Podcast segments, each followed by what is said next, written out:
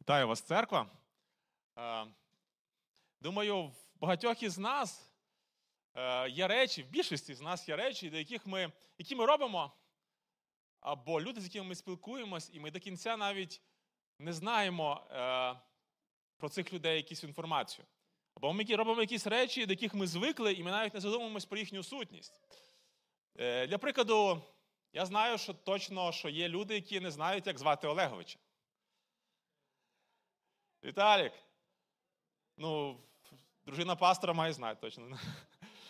Да, насправді я говорив з, е, Вєтелем ще раз після зібрання першого, і він каже, що реально е, були люди, які працювали з ним півроку, півтора року, і вони не знали, як його звати. Тобто, в кращому випадку він Олегович, для деяких людей він взагалі Олег. Тобто, в нього є декілька імен. Ага, а окей. А хто знає, як друге ім'я літера панова? Правильно відповідь Віталік на всі питання. Да, насправді, в Ілюхі є ще один Віталік. Е, я думаю, що в нас багато таких речей насправді, яких ми звикаємо, а ми навіть не знаємо. Е, як звали, ну, трошки складніше будуть питання. Як звали проповідника позаминулої неділі?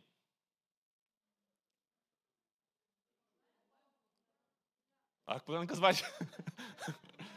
Ілля, хорошо. Вже не Віталік. Окей. Е, на що, на яку тему він проповідував? Прощення? Окей, хорошо, молодці. Окей. Е, на яку тему було, була проповідь на церковному виїзді минулу неділю? Сім'я. Окей, близько. Про церкву логічно. Виноградна лоза. Окей. Е, Віталій, оголоси офіційну назву. Перебувати Ісусі. Ну, десь десь близько. Сім'я, виноградна лоза. Окей, хорошо, трошки запам'ятали. На яку тему була група, якщо ви були е, вівторок? Надію, що ви були. Група, на яку тему була? Притча про сіяча, окей. Довільна тема. Спілкувались просто, грали на столки. Ще хто пам'ятає? Це не так давно було. Угу, Марина пам'ятає. Хорошо, ще групи якісь пам'ятають щось? Нічого не пам'ятаю. Окей. Не буду вас мучити. Тут немає цілі якоїсь простудити вас чи щось таке. Ем, одна церква вона провела дослідження. І вони запитали в своїх е, людей. От було зібране неділю, і через декілька днів було, е, були групи. І на групах провели такі опитування просто в людей. Перше питання: е, про що була проповідь в неділю? Друге питання: як звали проповідника? Е, відсотків 20 максимум знали про що проповідь. І дуже багато людей насправді навіть не пам'ятали, хто проповідував. Хоча пройшло лише 4 дні. Дуже багато речей є хороших речей, класних речей, глибоких речей, Божих речей, до яких ми звикаємо, які ми сприймаємо як належне, і ми навіть забуваємо про їхню сутність і про їхню цінність. І часто, коли ще коли ми втрачаємо ці речі, ми з ними починаємо сумувати, коли ми змушені десь втікати від війни, десь їхати за кордон, чи ще якісь речі, ми втрачаємо спільність з церквою, ми забуваємо ті прекрасні речі, які маємо в церкві. І сьогодні ми поговоримо на одну дуже важливу тему і дуже важливу річ. Е, для кожного, особливо для кожного християнина, ми поговоримо на тему причастя від рутини до Божого задуму. Причастя від рутини до Божого задуму. Для початку ми зачитаємо місце Євангелія від Луки, 22 розділ 14 по 20 вірші. Євангелія від Луки, 22 розділ з 14 по 20 вірші. Написано: А коли настав час, сів до столу, і апостоли з ним, і промовив до них: Я дуже бажав спожити цю Пасху із вами, перш ніж муки прийму. Бо кажу вам, що, що, вже споживати не буду її, поки сповниться в Божому царстві вона. Узявши ж чашу і вчинивши подяку, він промовив: візьміть її і поділіть між собою. Кажу ж вам, що віднині не питиму я від цього плоду виноградного, доки Боже царство не прийде. Узявши ж хліб і вчинивши подяку, поламав і дав їм, проказуючи, це тіло моє, що за вас віддається. Це чиніть на спомин про мене. По вечері так само ж і чашу говорячи, оця чаша новий заповіт у моїй крові, що за вас проливається. Насправді, місць про навіть перше причастя, їх є декілька. І мінімум в трьох Євангеліях говориться і дуже схожі речі. Я взяв взяли Євангелія від Луки, тому що воно таке найбільш повне, найбільш обширне. І гарно показує е, це перше причастя, яке відбувалось. І це перше причастя, воно мало насправді дуже глибокий сенс. Насправді більше, ніж ми зазвичай про це думаємо. Е, Якщо ми пам'ятаємо, в який день відбувалося це перше причастя? Пасха. Так, хто був на першому зібранні, вже знає теж правильну відповідь. Е, Пасха. Це відбувалося День Пасхи. Що е, що святкували День Пасхи? Ізраїльський народ. Вихід з Єгипту. Це було нагадування для них, що вони вийшли з Єгипту. Христос е, каже, що Христос Він виконав весь цей ритуал, який був в той час євреїв. І насправді Пасха це не було не просто прийшли, поїли, е, поспівали, вони також і співали, е, і розійшлися, нормально поспілкувалися. Ні, там справді був цілий ритуал, було омивання рук. Була, Вони пили там три, приблизно кажуть, три чаші, вони пили там по черзі, вино максимально розбавляли. Тобто там цілий цілий був ритуал який відбувався. Христос виконав це все. Він повністю це все пройшов. І і цим самим Він він говорить, і хліб так само був в цьому в цьому обряді і в цьому ритуалі, і воно було. Але він цьому хлібу і цьому вину він надає нове значення.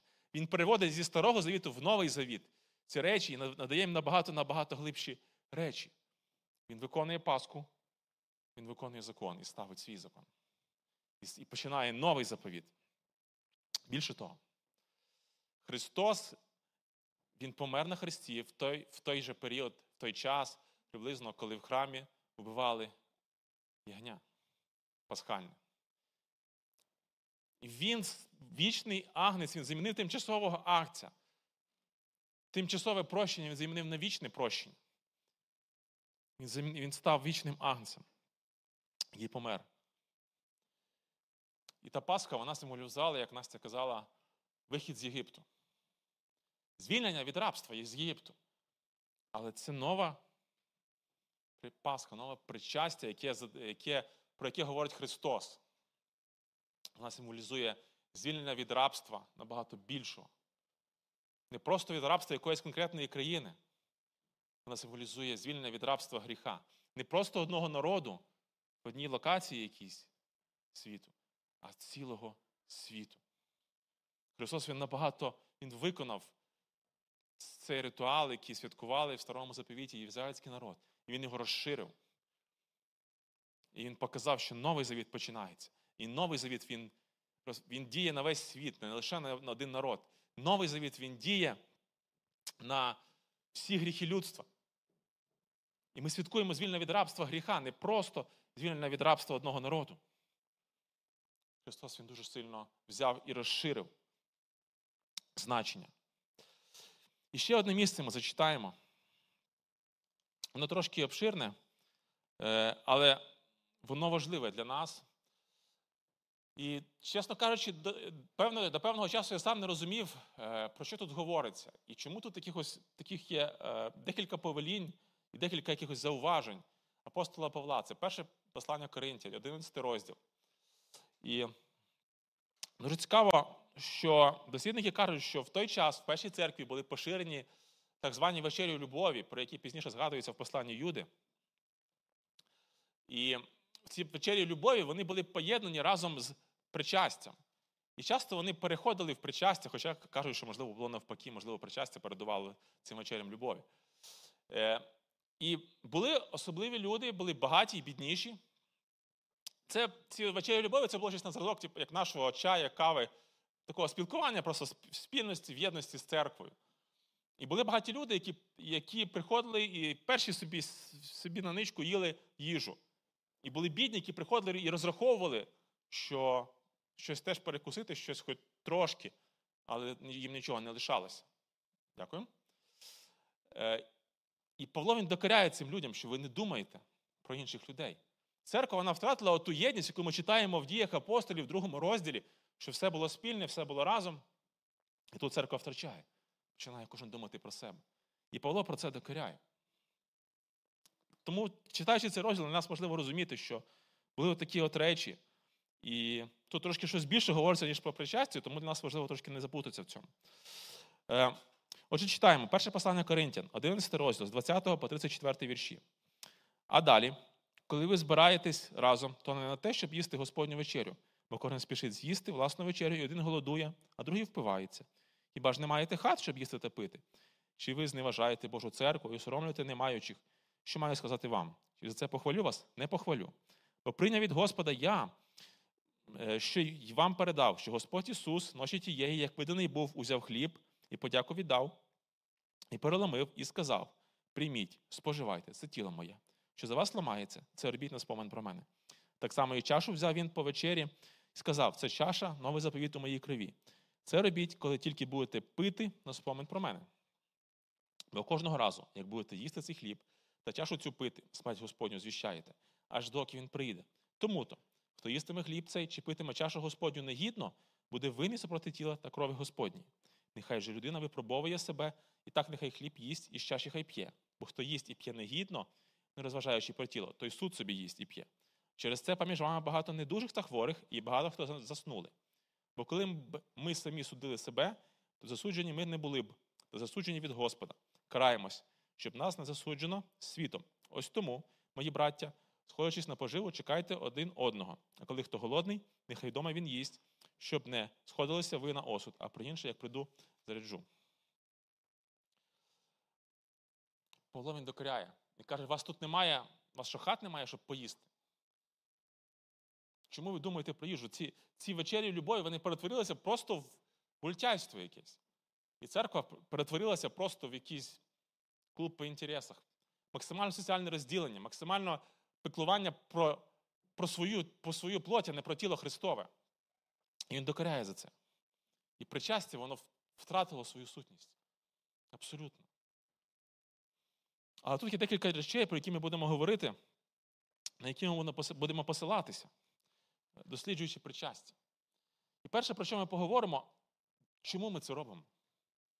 Чому ми щомісяця збираємося тут і приймаємо ковток вина, їмо шматочок хліба?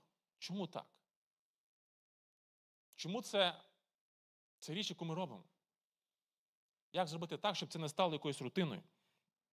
І перше, звичайно ж, написано, Христос сказав, це робіть на спомин про мене.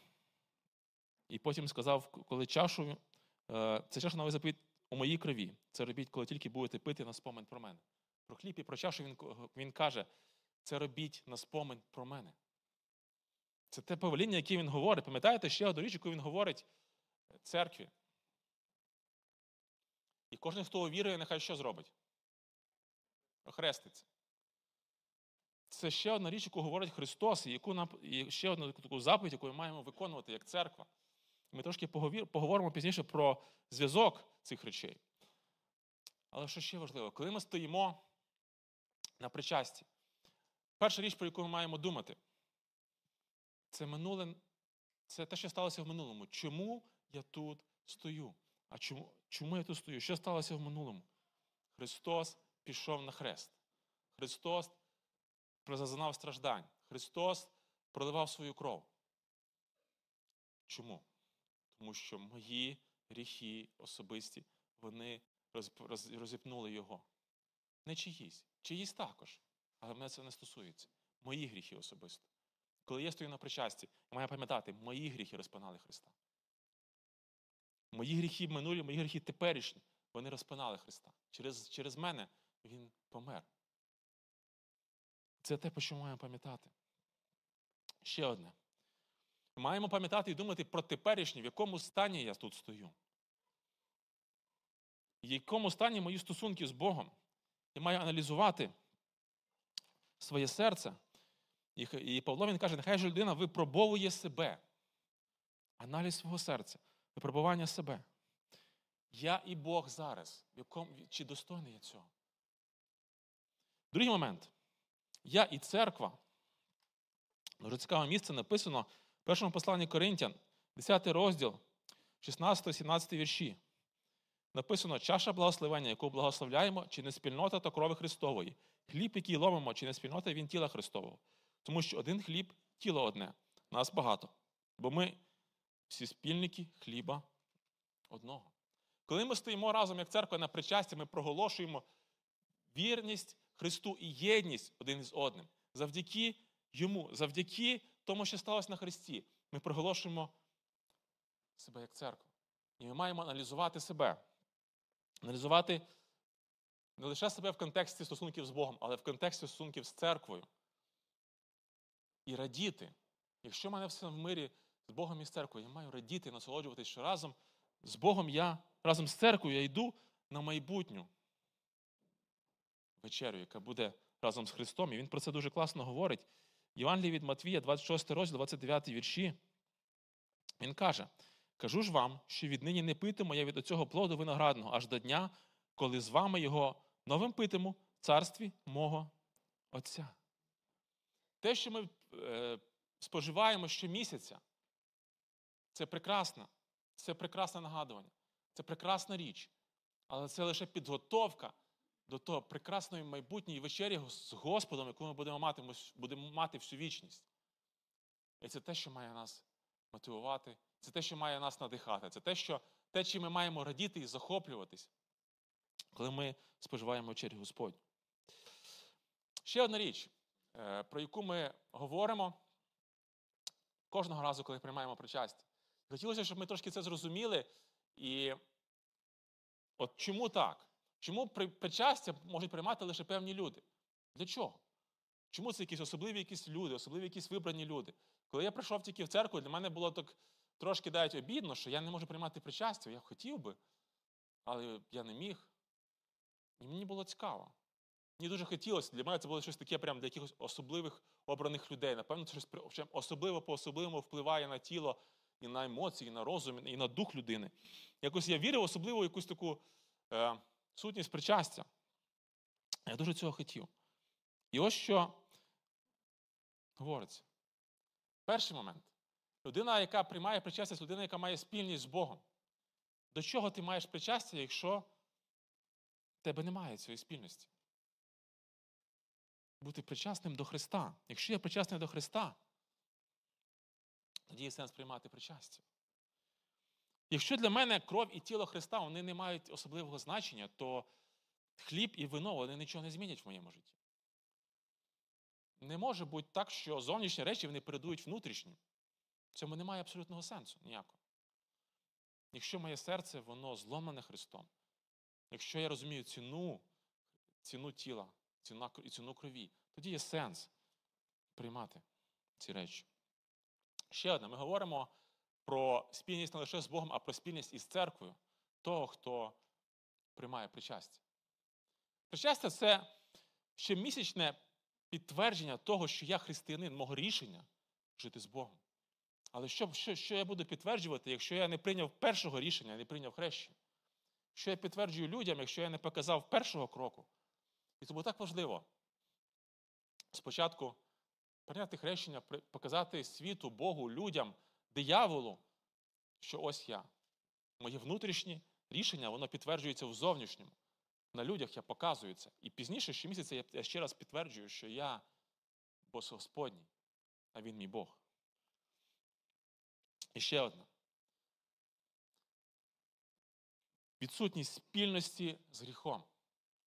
Ми говорили спільність з Богом, спільність з церквою і відсутність спільності з гріхом.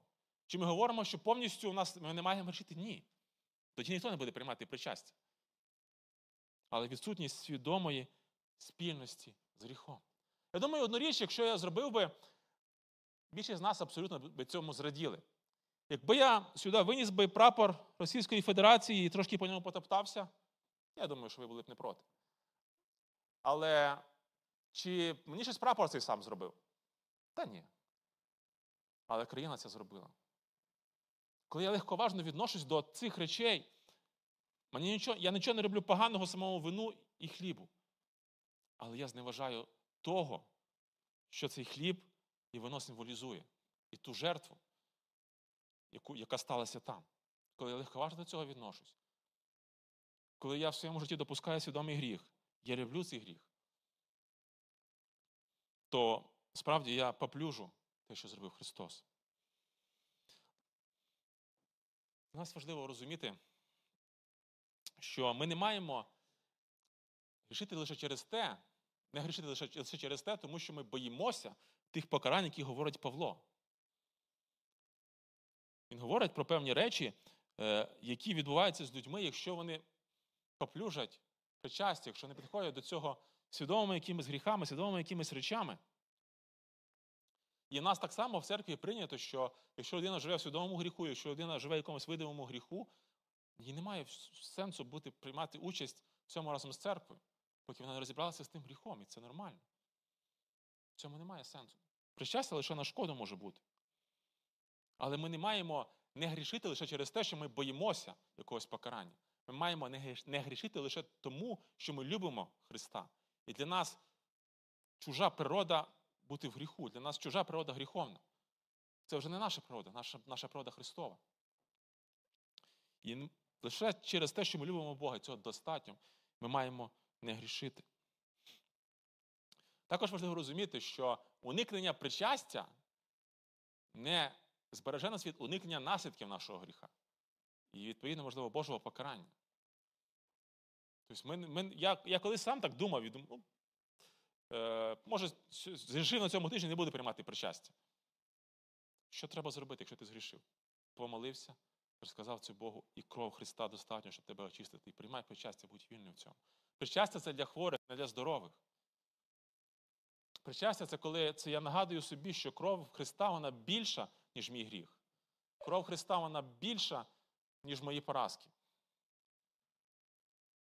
Якщо я живу свідомо в гріху, да, це інше питання. В якомусь видимих речах, я свідомо це роблю, і я це люблю, тоді да. Важливо розуміти, що диявол він докоряє, просто наганяє просто на нас відчуття провини ні за що. Бог він докоряє, Дух Святий він докоряє за конкретні речі, за конкретні гріхи. Якщо ми просто відчуваємо себе подаленими, винними, непонятно в чому, то женіть ці думки з серця. Крові Христа достатньо. І ми маємо приймати причастя. Як часто ми маємо приймати причастя, приймати хлібопереломлення, Євхаристія, ці всі речі, ми, якщо ви чуєте, це ті самі речі. Яке місце? Нагадайте мені, в якому місці говориться про те, як часто ми маємо приймати причастя? Місце з Біблії. Нема. Немає місця, немає чистоти. І Бог насправді він дуже дуже багато в чому вільно дає церкві можливість проводити взагалі не лише причастя, а от богослужіння і різні різні служіння. Бог він дає свободу в цьому. Написано от в 11 розділі Коринтян, 26 вірш, бо кожного разу, як будете їсти цей хліб, та чашу цю пити. Кажуть про першу церкву, що вони приймали причастя як мінімум раз в тиждень, а можливо навіть щодня. Вони приймали причастя. І для них це було нормою. Але немає конкретного повеління. Раз раз е, в місяць це така певна традиція, хороша традиція нашого братства, коли ми приймаємо причастя. І це, це те, що дозволяє нам, щоб ця важлива річ вона не перейшла в якусь підсвідому рутину, а щоб щоб ми щомісяця усвідомлювали по-новому, що це означає, що сталося за мене особисто на Христі і за церкву. На Христі. І куди ми йдемо? Це важливо пам'ятати. У мене, було, мене був е, досвід, коли я приймав причастя, був такий певний виїзд щодня. І скажу, це це по-особливому, це по-особливому переживання. Це ти по-новому якось дивишся на все. Ти, що, ти щодня думаєш про це. Ти щодня задумуєшся про те, що сталося там, за тебе. Але якби я так приймав там, декілька тижнів щодня, це би стало просто рутиною. І я би так цим не цінував.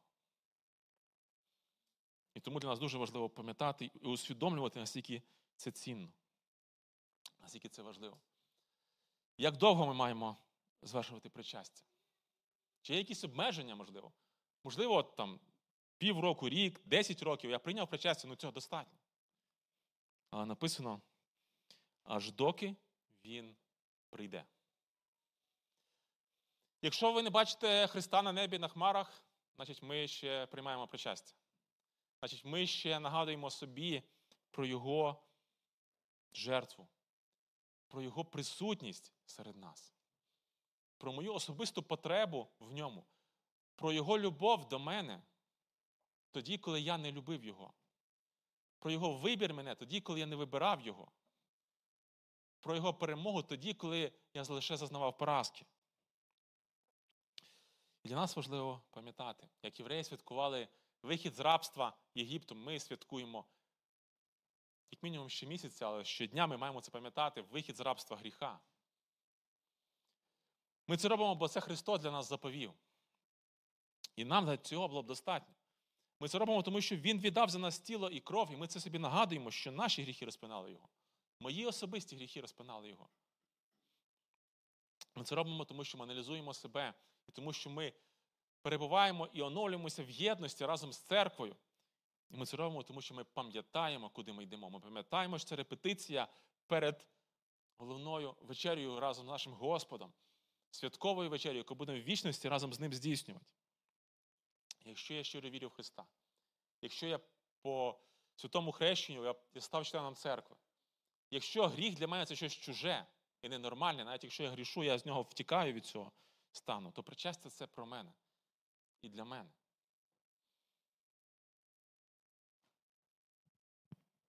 Причастя це нагадування нам. Що коли ми були недостойними, Бог зробив нас достойними. Причастя це нагадування і прообраз того, що сталося там, було достатньо. Для того, щоб такий сильний грішник, як я, став громадянином, громадянином неба. І це зробив Христос. Тому що Він вибрав перший, тому що Він полюбив. Тому що його було достатньо. І це взагалі не про мене і не про нас. І тому так важливо пам'ятати і думати, коли ми будемо це приймати. Це взагалі не про мене. Це взагалі, не про мої гріхи. Це про нього, про його жертву, про його вибір, про його церкву, про нашу спільність з Богом і один із одним.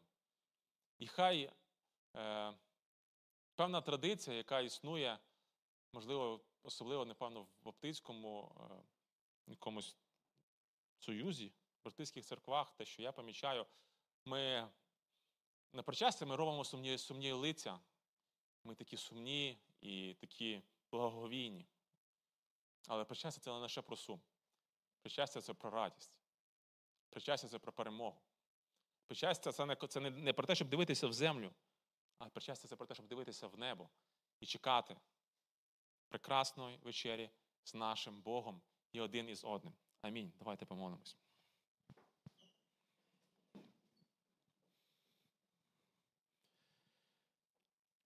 Ісус.